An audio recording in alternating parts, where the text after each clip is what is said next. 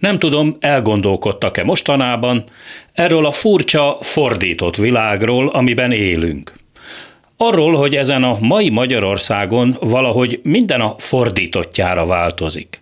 Hogy a szavak pont az ellenkezőjét jelentik a valóságnak, vagy mint az értelmező szótárban.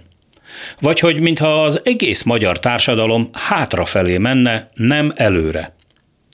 Azt persze elfogadhatjuk alapértelmezésnek, hogy ez a fordított világ a diktatúrák lényegéből fakad.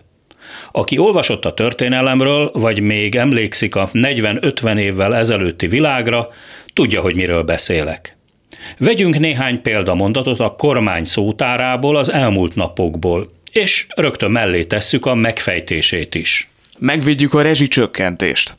Valójában brutálisan megemeljük az áram és a földgáz árát. Nem lesznek megszorítások. Olyan adóemelés jön, hogy sokan azt sem tudják, mihez kapjanak. Mindennél fontosabb a béke.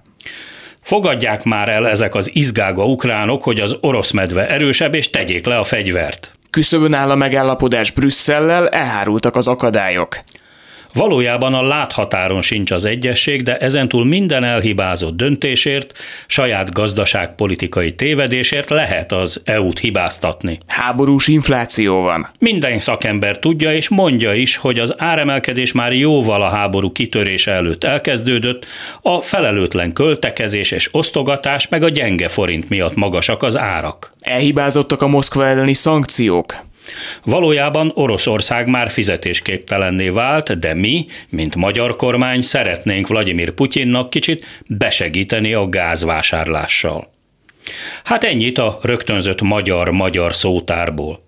Tartok tőle, hogy a következő napokban a gyűjtés újabb hangzatos, de valóságtartalmát illetően gyökeresen ellentétes értelmű mondatokkal fog szaporodni. Ilyen ez a mi fordított világunk.